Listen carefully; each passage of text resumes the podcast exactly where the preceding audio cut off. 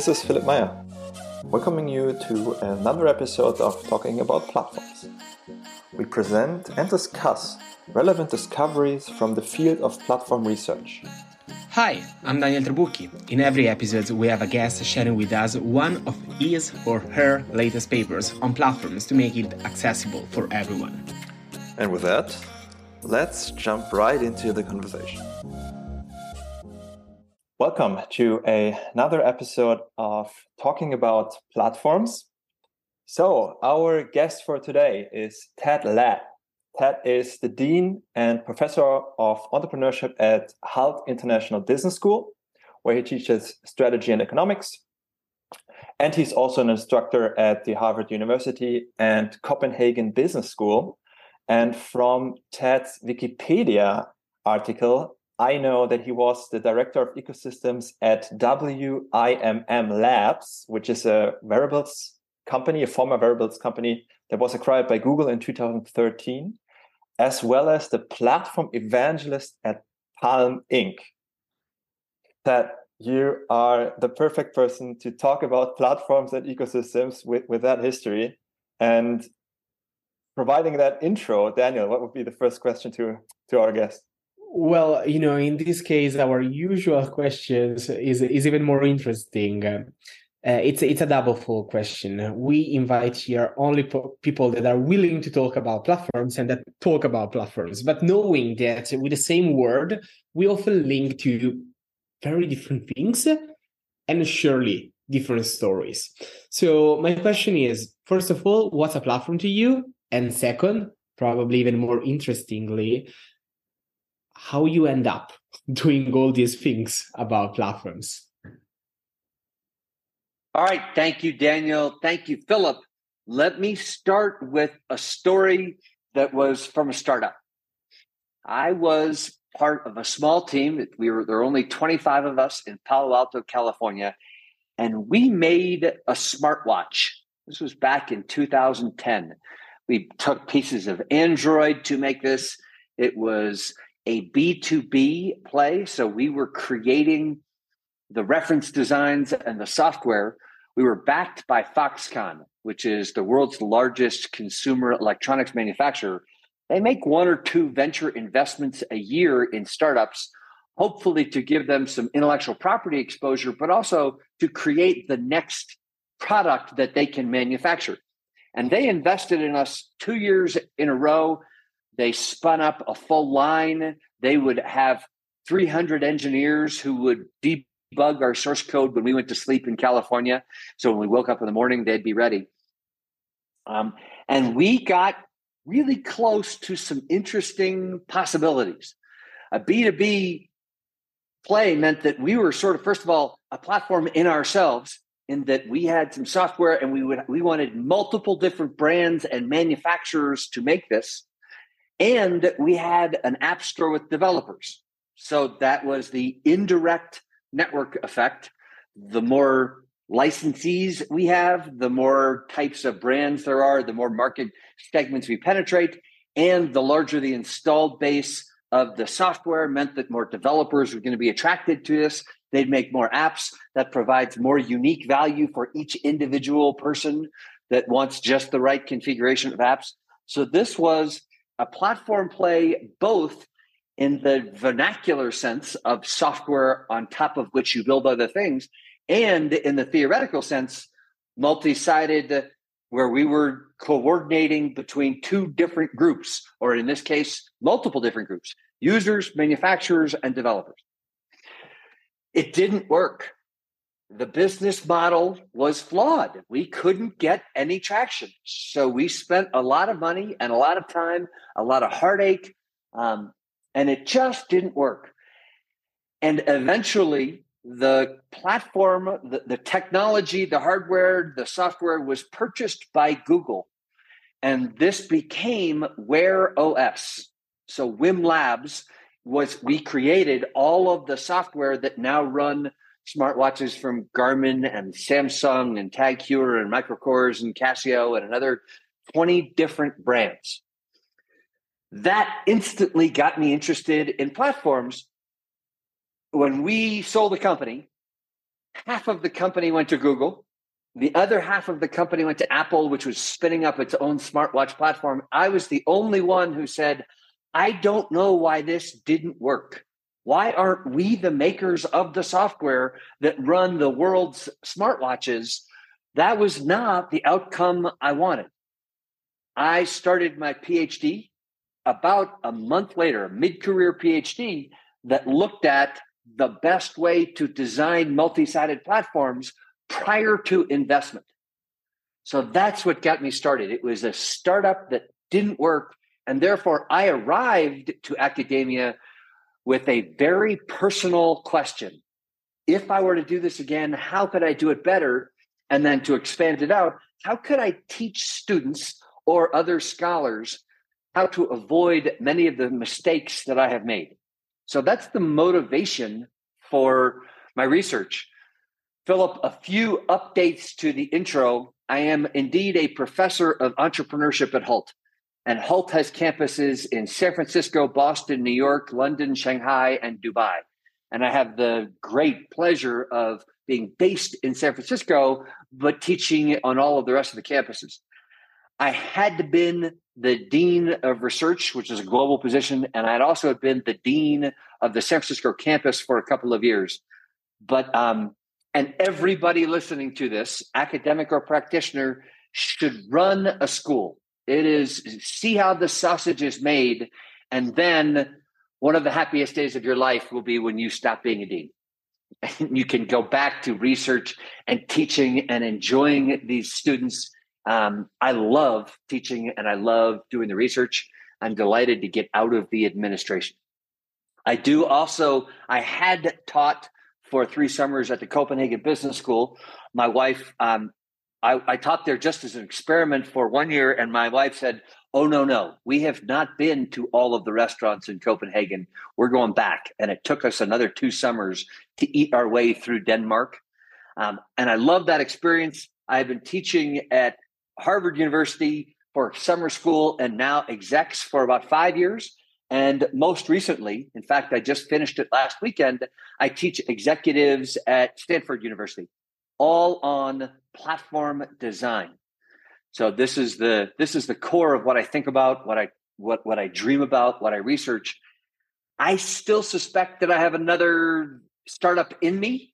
And if so, the I'm a one note trumpet. I'm a one trick pony. It is the indirect network effect. So the next startup will also be involved in platforms. You look like someone that is not only studying and talking about platforms, but you are living platforms and probably you are some kind of platforms. We, we should we should we should study how these work. Just let me say that it's uh, it's it's really cool to hear someone talking like this and uh, we are in front of a computer. As you can imagine dear listeners we are not recording uh, this this podcast all in the same room. But uh, i can really hear and feel the passion that uh, that has been there and is there in in your journey through the various perspectives that this podcast is trying to to bring together. A bit of research a bit of practitioner word and surely a lot of passion in the in the world of platforms but at this point more than asking you a question i would like just to ask you what's the next episode of the story? So what happened what happened next? So you you, you started right. phd with a personal question and if there are phd students or people starting the phd listening this is a good insight in my in my opinion. And then what's what's next? So what's the result of your phd and your research there so there are a couple of lessons. The first is when I started the PhD, yes, I had a question I wanted to answer, a personal question, but I also thought that the PhD was a necessary union card, a stamp on my resume so that I could teach. I also did not want to teach or I never wanted tenure. I don't I, I don't go for tenure in part because my no offense to anybody listening to this, but if you're an entrepreneur, you cannot believe in tenure. There's no such thing as a job for life if you need to have the ambition and the adrenaline every day to surpass what you did yesterday. Personal belief. Hult does not have tenure. And for Stanford and Harvard, I'm not on the tenure track. Um, and they wouldn't accept, I'm not smart enough. They wouldn't accept me anyway. So that's convenient for everybody. Um, but so I fell in love with the research. It was a total surprise. I have loved exploring minute dynamics of how platforms flow and how they how they merge together. So there are a couple of next steps. One of them was early on in my teaching, I realized that the business model canvas, which everybody has used forever, from Alex Osterwalder and Yves Pigneur, um, was incredibly helpful for understanding, designing, and analyzing linear business models. And the book Business Model Generation actually tried to also migrate it to platforms, but it doesn't work that well. So I created the platform canvas. Um, and when I say I created, I assembled with a couple of co-authors that were Hult alums.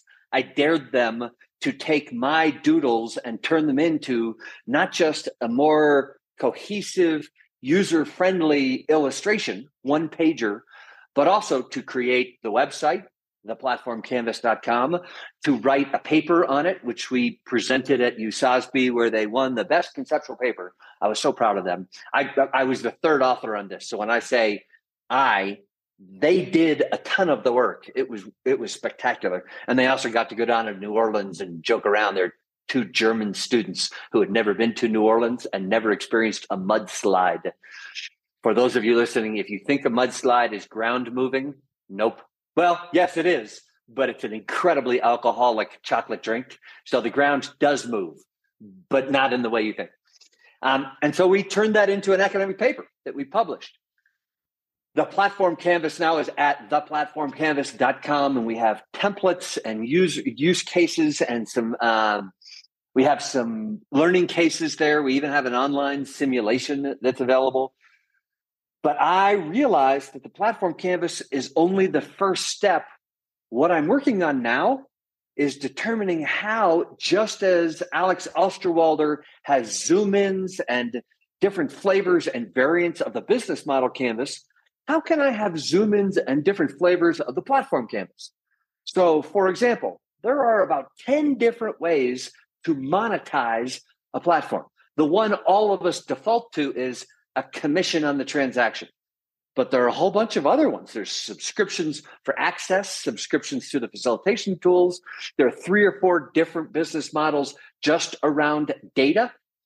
So we um, are working on how to graphically represent those so that they both reflect existing theory and highlight to us where theories collide so that we can have a research agenda to determine this says that collective action without a central authority is most important but on the other other hand we have disintermediation where you don't want to have collective action because it turns out that many people will depart the platform to do a transaction off platform, at which case not only do you lose the commission, but you don't know if they actually did a deal. You don't know if there was a consummated transaction. They've left. It's the revenue you don't see, and maybe the revenue that doesn't exist. So we're working on this intersection of platform of practitioner tools and theoretical work the other piece that we've sort of put this in, um, The Economist is going to publish our book here on March 7th called Innovating with Impact. And that has lots of different ideas, most of which a- any manager would already have seen pieces of. But how do you, for example, merge the blue ocean strategy with platform design? or the lean startup method with data driven business models. So we try to put all of this in one place. And The Economist has insisted that we write this in a way that is entertaining. So if you buy it at the in the airport, you can read it on a reasonably length flight and have something come from it. Um, it was actually a challenge to write because in academia, we write very long, detailed papers. And practice my practitioner work, I write very, very short, pithy papers. This was right in the middle of a book length practitioner focused paper. The so so that's the that's what I'm working on now, and that's what comes out soon.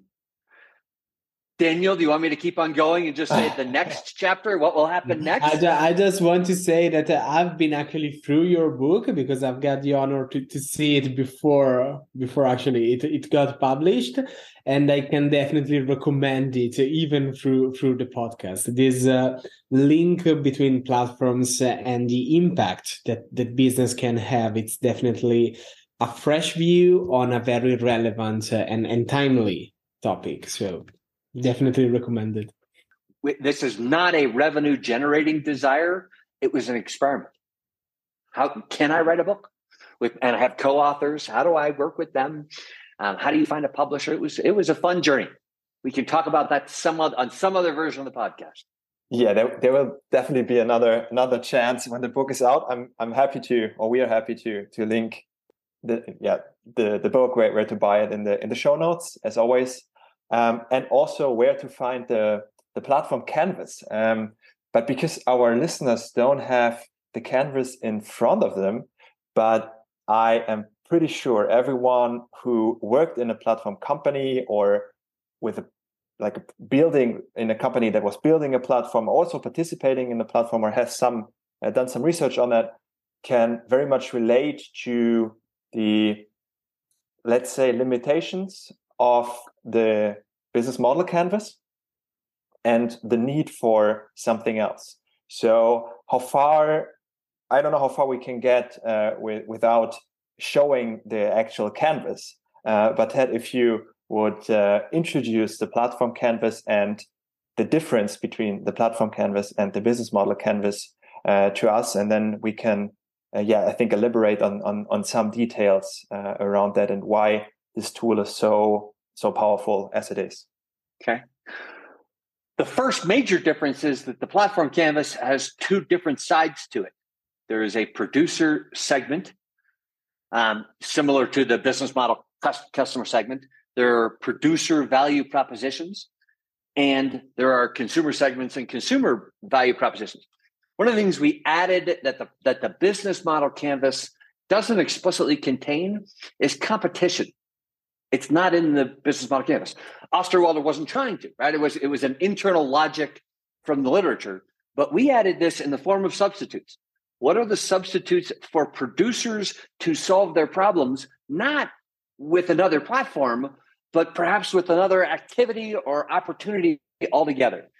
So the platform canvas forces the designers to contemplate jobs to be done, for the producers, jobs to be done for the consumers, and what other options exist to get those done. The platform canvas also moves from top to bottom. So, in addition to outside in, it moves from top to bottom. You start with stimulus. How do you get the users, the producers, or the consumers to initially even be aware? It's a marketing exercise, but we need to have that marketing exercise before we can do anything else in the center of the platform canvas are two different vital pieces. One is interaction. How do producers and consumers speak to each other? And the other one is facilitation. What can the platform company itself do to focus that interaction? Search tools, ratings and reviews, catalogs, pictures, algorithms, in order to improve the likelihood that the producers and consumers that have mutually overlapping value propositions will find each other, will be able to anticipate the quality of the service, and therefore will be able to and will, will indeed transact. And as part of the facilitation, consummate the transaction, exchange money, make sure that there's follow up that the service or product was actually delivered. And then below that is metrics.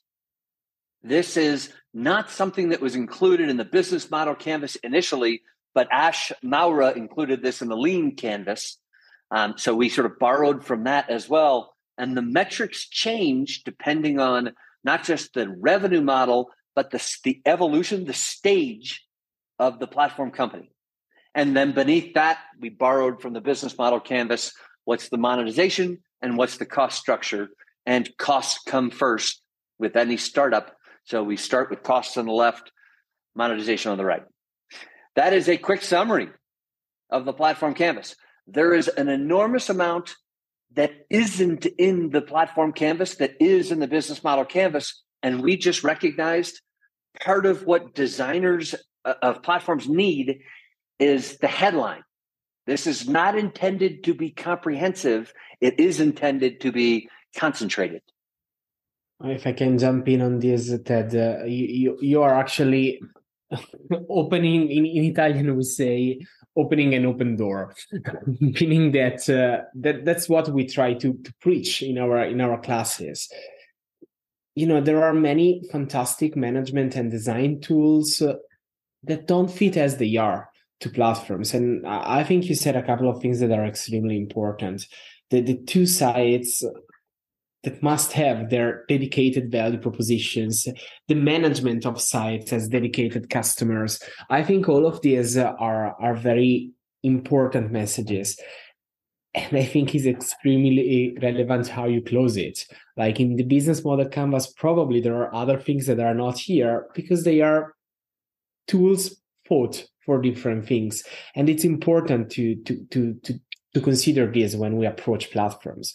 We are, in my opinion, looking at a type of organization or a type of business, it depends wh- where you stop, uh, that differs from the companies we've been trained on.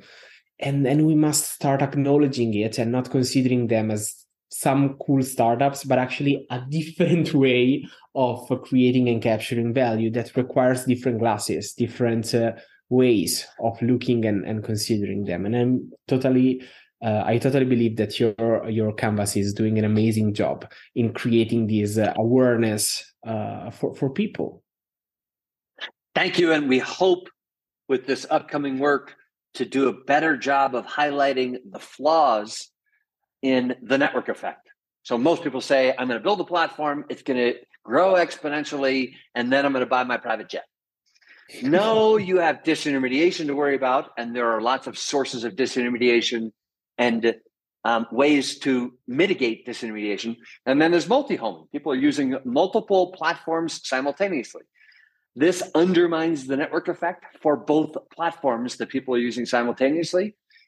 How do you invent switching costs in order to solve multi-homing? We're trying now to figure out how to create these ancillary diagrams to help people understand how you could embed switching costs into platform design, how you could embed the solutions to disintermediation into platform design. So we're trying to add nuances, but still keep this focus on what's most important right now. Let's not get too lost in all of the different permutations of theory. Yeah, that's that's super interesting. I, I recently finished um, a book from Marc Gruber uh, it's called Where to Play. It's a great book. Highly recommend it. Um, and he steps back and like addresses the situation right before building a new business model, right? Screening the screening the opportunity and screening different markets and market opportunities, and then the stepping in um, and and testing testing a market, developing a prototype with low cost um, and low resource effort. When I work with companies or look into companies, many of them see building a platform as like a very very major project from the get-go. So there's no experimentation or li- very little experimentation right? Um, it's a it's perceived as a as a super huge investment basically an all or nothing play.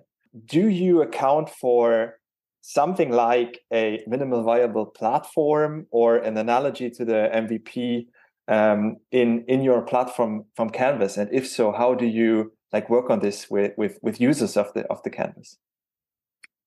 Yes, we can account for that. And the, the Marc and I did a session at the Academy of Management a couple years ago, where it was in, intentionally merging his work on which markets to choose, and then my work on once you've chosen the market, how do you use the lean startup method? He's helping you pick the right continent the lean startup method helps you first through these open-ended qualitative interviews when you get out of the building pick the right neighborhood and then through more discrete experimentation choose between which street you want to live on so there's this nice progression here the mvp can you can use the MVP in any of these stages, or uh, ideally all of these stages. But the challenge that I give to my students is to, if they want to start a platform, do it and spend less than $5. And the way we can do that is by using eh, lots of existing tools Google Sheets, Google Forms. The hard part about the platform is not the technology. This is not the issue. It's how do you get producer demand and consumer demand, which means that in some ways, even though the platform is incredibly capital efficient, Uber doesn't own a car, Airbnb doesn't own any real estate, even though they control more transportation and real estate respectively than any other company in the world. Incredibly capital efficient. But it also um, it, it fools people into thinking that this should be easy and I should just do the diagram and go. If anything, a platform has two simultaneous different business models with a small point of intersection and that intersection has to literally be reciprocal. So the driver has to have the offer that the buyer wants. That has to be the flip. Like, I, yes, I can offer you a ride. Great. I want a ride.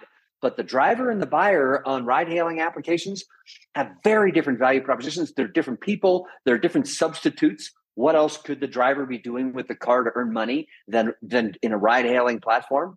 And how else could the rider get from one place to another place. Heck, we could use Zoom now. Like that Zoom is now a competitor to Uber. So the minimum viable product may be labor intensive for a, an entrepreneur in the background who really just use Google Sheets with a couple of tabs and some sorting mechanisms.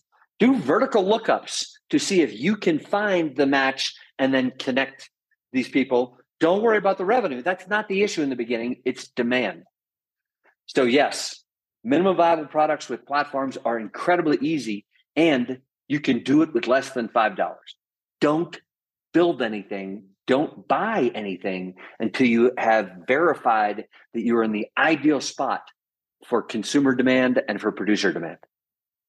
That's that's actually a very very great challenge that I might might borrow in a in a future lecture from you. That, of course, I will give you credit.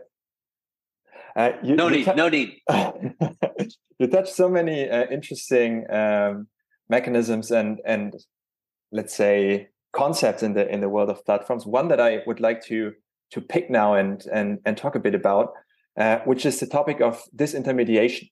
Right, you have a 2022 uh, paper out in Business Horizons where you talk, uh, like elaborate on on the on the work and and what uh, platforms do to to avoid it and, and work with it. Um, in, in my own research in the field of business to business platforms, I see an interesting trend that many platforms, although disintermediation is a problem there as well, they actively build communities for their users and bring together users on both sides to directly connect like next to the platform so not exclusively on the platform but in separate communities to help them learn from each other, right? To help them build the brand for the platform. So they organize conferences. They really try to become like a prominent player in a given industry, right? Where there are existing business relationships. So there is some kind of disintegration in place before the platform enters or while the platform grows. Um, so I see an interesting kind of conflict uh, that these platforms, especially in business to business, what I see, have to handle when it comes to disintermediation. So, how kind of strict can I be in my ruling? And, and how much do I have to even support direct connection, direct interaction between like different actors? So that helped me to solve the puzzle in my head and, and deliberate a bit on, on disintermediation. So disintermediation is a problem for platforms that charge a commission. There are lots of other ways to monetize the platform. That happens to be the most popular one, and it's the most risk free one for producers and consumers. So they can they can use the platform, and if they don't do a deal, if they don't find a match, they walk away. They haven't paid anything. So that's why commissions are so popular but there are other potential ways to monetize. for example, um, the so the reason I got so interested in disintermediation is that there were some students at the Copenhagen Business School, um, Suni and Elena, who created a multi-sided platform for sharing horses. You can have multiple riders on a horse. I thought this is going to be perfect. Like, what a great idea! The horse is otherwise an underutilized asset. Four or five riders can ride a single horse. They did four or five hundred connections that worked, right? The rider met the owner, they got on the horse, everything was fine. The disintermediation was total.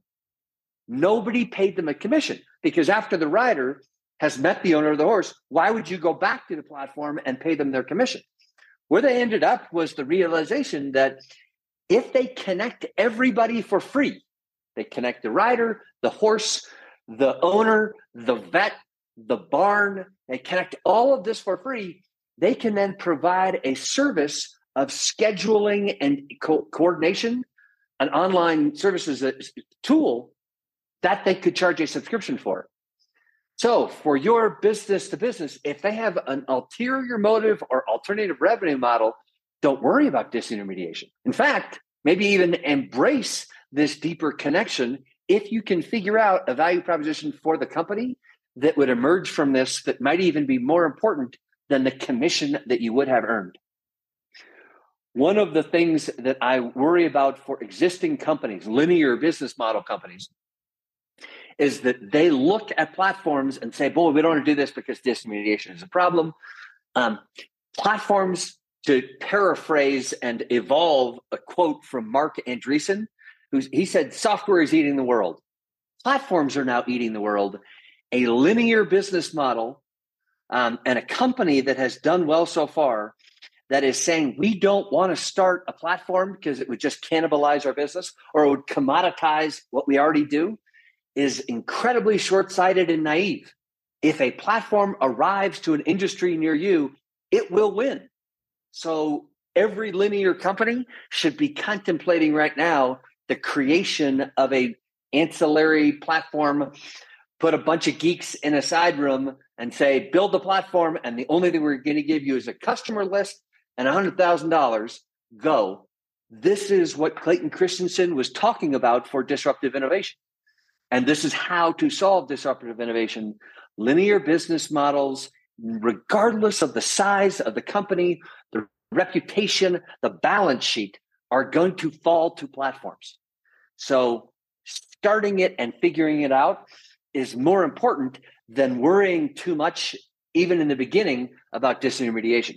Disintermediation is a nice problem to have because it means you have you have the network effect, right? You have lots of buyers and lots of sellers, and they find value on the platform, and then they bypass you for the pavement. That's a either, either an easy problem to fix or an easy problem to ignore. But start, build the platform, or, or you're going to get owned by a platform you know many of the things you are saying uh, uh, resonate uh, with with what we are seeing in the platform thinking world and using platforms as a way to let linear value chain companies evolve towards something different use the idea of platforms to foster innovation you're probably a bit more assertive than, than I am in uh, in, uh, in, uh, in in seeing the evolution of companies. But you said something I totally uh, I, I totally agree. Well, many things. On the one hand, uh, platforms are literally everywhere. Last year, in the first edition, we had uh, Martin Kenney that published this paper showing how platforms entered in any industrial sector of the world, basically. And uh, um, and and I totally share your point. Once you've got a platform next to you, something is going to happen. The point is uh, how you how you react. We, we, we recently built um, a teaching case, well, a teaching case, a lecture more than a, te- a teaching case, uh, starting from uh, the playlist, the, the story of, of Spotify. And it's simply, you know, it's 20 years now, but it's so strong seeing uh, how established firms tend to react uh, using the law, which is absolutely fine, obviously. But in the end, the platform made it, uh, change the dynamics. They are still there. they still exist they still have their business they adapted to the platform and and this is in my opinion a dynamic that as you were saying uh, christensen was showing without the need of platforms but already showed in, in the tech world and now we need to to learn how to deal with it when we are not just looking at a, at a technology but we are looking at a completely way uh, in which companies can create and capture value. Uh, this reasoning was actually um, pushing a question in uh, in, in my head, which is uh, we already discussed this in, in other situations, but how do you see established companies that enters in platforms? How you how, how do you see these hybrid companies that that tend to to to learn the two languages to manage them both in a certain way? What's your take on that? I don't think they can. Hmm. Um, and this is I'm I'm just going on on Clay's work. They can't because the linear business, especially if it's the dominant portion of revenues, creates the culture to improve return on assets. So saying, okay, we're also going to create a platform which, by the way, will have high profit margins, but will commoditize the linear business. Those people are going to be laughed out of the building. And I've seen this. I've done exec ed where the exec team came in for a linear business and they did a couple days on leadership and then they i worked with them and about halfway through the day they were very patient halfway through the day they said why are you here like why are we talking about platforms? We're not a platform business. And i said because you're going to get eaten by a platform business. If a platform business and I, by eaten i mean a platform business a marketplace will arrive to your industry. You will be only one of several different suppliers to the marketplace. The marketplace will capture the relationship with the customers. You, the, the producer becomes a commodity. And one of the issues of platforms, even though we talk about the importance of the indirect network effect to aggregate supply, aggregate demand, and grow the market for everybody, also has to recognize that producers are competing with producers. That's why prices go down. If you don't have a hand in that platform, then you become a low price commodity input to the platform. So they finally said, okay, that's an interesting possibility. We get it. And we can't take this back to our board. We can't go back to the board and say we're a multi billion dollar company, but we think we're going to get, we're going to have some trouble. So why don't we just take $100,000 and put a, couple of geeks in the side room and let them go? We can't take that back to the board because they would laugh us out of the building. So it's not an issue of strategy or even prediction. It's an issue of culture and mindset. And I don't blame them. Right? They got return on assets. That's what their investors are expecting. So I, I don't think they can. you know, I said it before. We, we, you're definitely more assertive than than than me in in, in the positions, but I, I I totally share and buy the beginning and the and the, the end of your answer, which is actually the same thing. It's all a matter of culture, and and I think this is this is very important. We, too often, I think we consider platforms as a sort of tech revolution, which is partially correct. There are digital transformations and digital technologies behind it.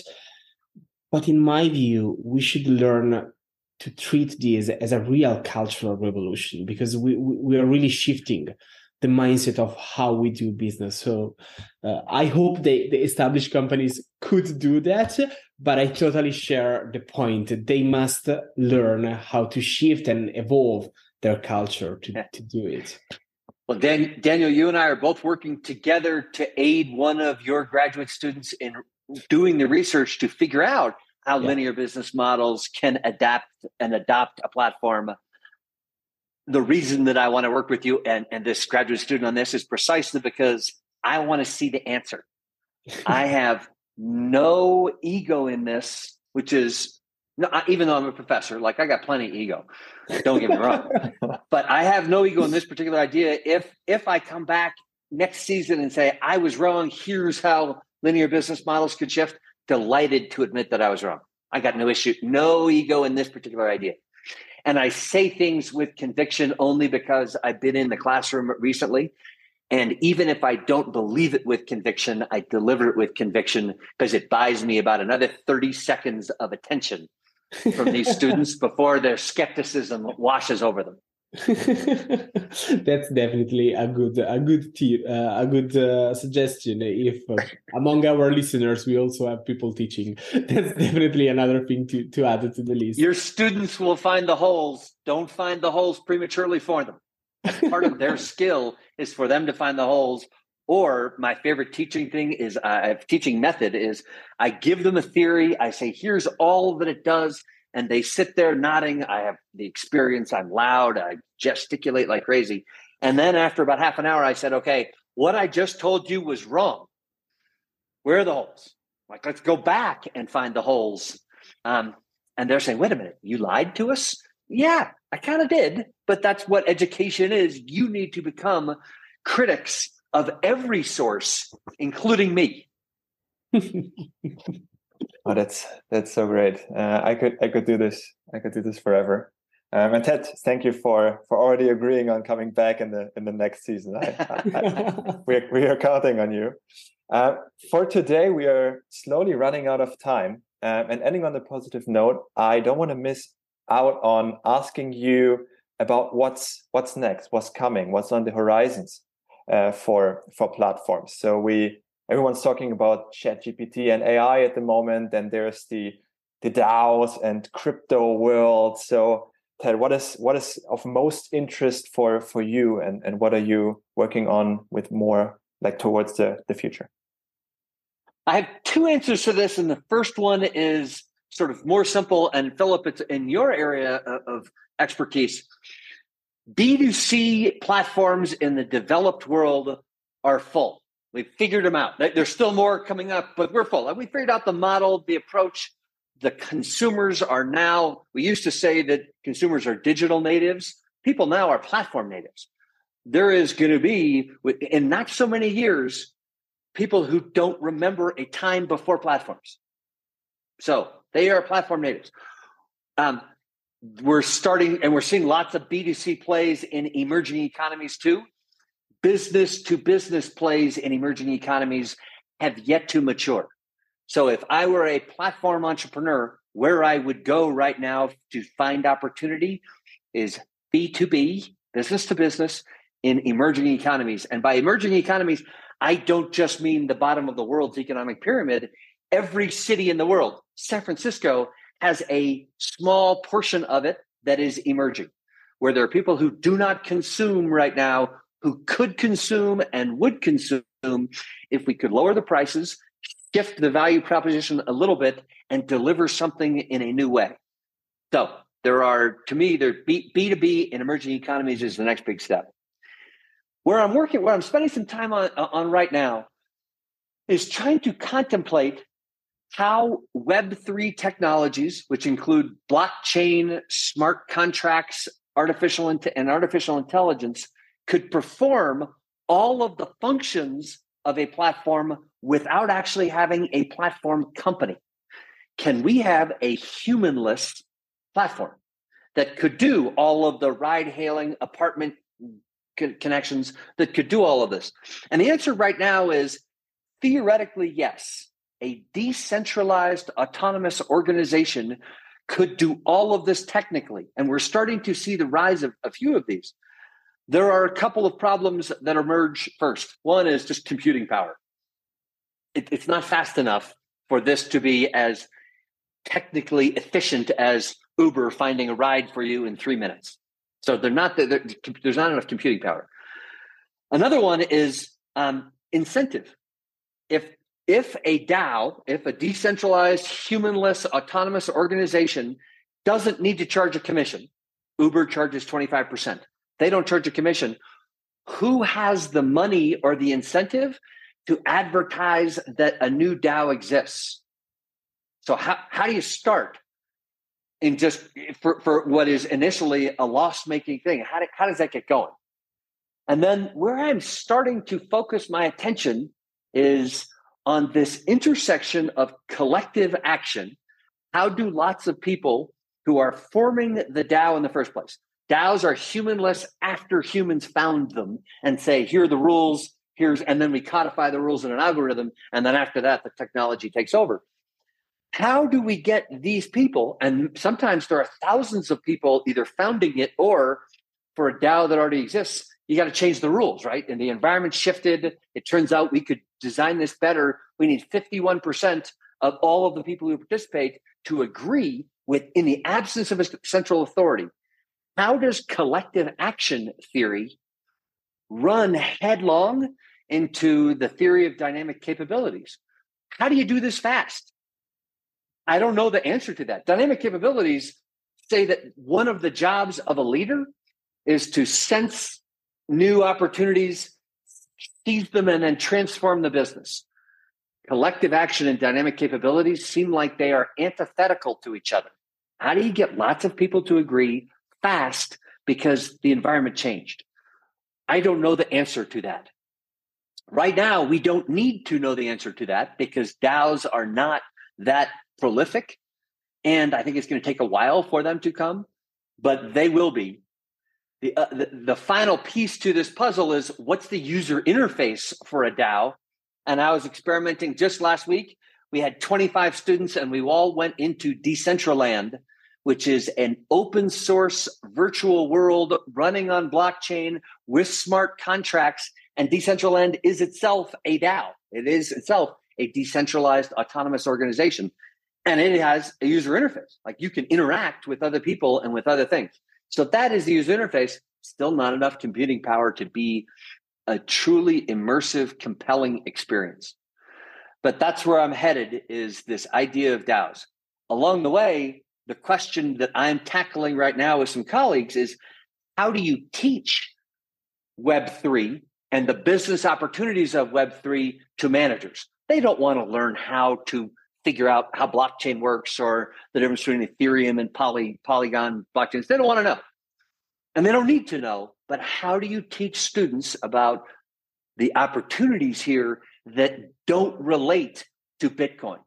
Bitcoin is only one small, to me, not particularly interesting example of a DAO. And I, if anything, Bitcoin and lots of other cryptocurrencies have degraded the, the notion of the reputation of DAOs unnecessarily. So, how do you teach this stuff to business school students and MBAs? That is part of my challenge. Not just what could it be, but how do I prepare them to either take advantage of or react to the rise of decentralized autonomous organizations? That's where I'm headed. Not it's exciting not just for what could happen for platforms, but it's exciting for me because I don't know nearly enough. So I have the best job in the world, which is to sit down for several hours and just read and talk to people who are much smarter than I am. They're not hard to find. And absorb, absorb, absorb. And then I'll go outside. I'm in Jackson Hole, Wyoming, my home, and I'll blow snow for a couple hours. And that's when these ideas start to gel. That's what I'm working on. That's super exciting. I'm, I'm experiencing a, a very similar feeling working my way through Web3 and, and DAOs and trying to understand it. We had uh, a couple scholars on who who did some very very exciting work in the in the field uh, already on the on the podcast. And what I think is super interesting is that for these for these DAOs and these systems, I think you still have humans, but they don't work in the machine; they work on the machine, right? And keeping the machine running. And and what I think is super super interesting there and an interesting puzzle is you have this complicated set of algorithms and mechanisms that has to interact with a very very complex environment and things happen right that you cannot foresee that you cannot put into code. And and i think this is where where it starts to become very very interesting. This is that to me is the collision of collective action with dynamic capability. Totally totally. Like it's i want to take a minute to thank the two of you. Not for having me on that was your poor judgment but for starting a podcast and a mechanism of conversation because both as academics and as people who participate in platforms, this can be lonely. One of the problems with platforms is that we can do an enormous amount of transaction without actually talking to another human being. So that you have created an avenue for human connection, even if we're talking about a, a human-less connection, is a gift to everybody in this area of intellectual and practical exploration. Thank you to the two of you. Thank you for your kind words. Oh, it's it's it's my pleasure to be here as a human. And if um, if the listeners go to LinkedIn, they'll see lots of the videos that I've done. And I have some students who are now doing response videos to me, some of which are hilarious. So I am also trying to humanize platforms and humanize my teaching. And one of the ways I do that is most of my stories have me screwing up. So if I come back, I'll tell you more stories about how Uncle Ted did not do a good job. And that there's a lesson there for all of us to use so you can avoid the mistakes that I have made. I'm, I'm very much looking forward to that. And you almost answered the, the last question, which is if our listeners want to follow your work and learn more, what's what's the the best way to to get in touch and and, and follow your work, maybe besides LinkedIn? Um, LinkedIn, the platform Canvas, we're evolving that particular site to include um, the Innovating with Impact book from The Economist and as the host sort of entity for where we're going to post lots of our work. We're also working really hard to have all of our tools be free. So there's no paywall. Even the case that we have a video only case from a platform entrepreneur. You go through the case center to get it, but it's free. There's enough like there's enough work for all of us that I'm not trying to monetize my platform. I am have the joy of just connecting with human beings on interesting individual projects and watching their ambition flourish. And the way I do that is through LinkedIn and the platform Canvas. This was a very, very joyful conversation for me, for us, I'm sure also for our listeners. Thank you so much for yeah sharing sharing your insights, uh, your enthusiasm, and and uh, your motivation with us, Ted. My my pleasure. Thank you. Thank you for listening to this episode of Talking About Platforms. To support our work, you can rate the episode or leave a comment on your favorite podcast app. And don't forget to hit the follow button so you don't miss out the coming episodes. If you want to look up at the papers we have discussed or other topics we addressed, visit talkingaboutplatforms.com. There you can find the show notes and get in touch with us. Until next time, when we're again talking about platform.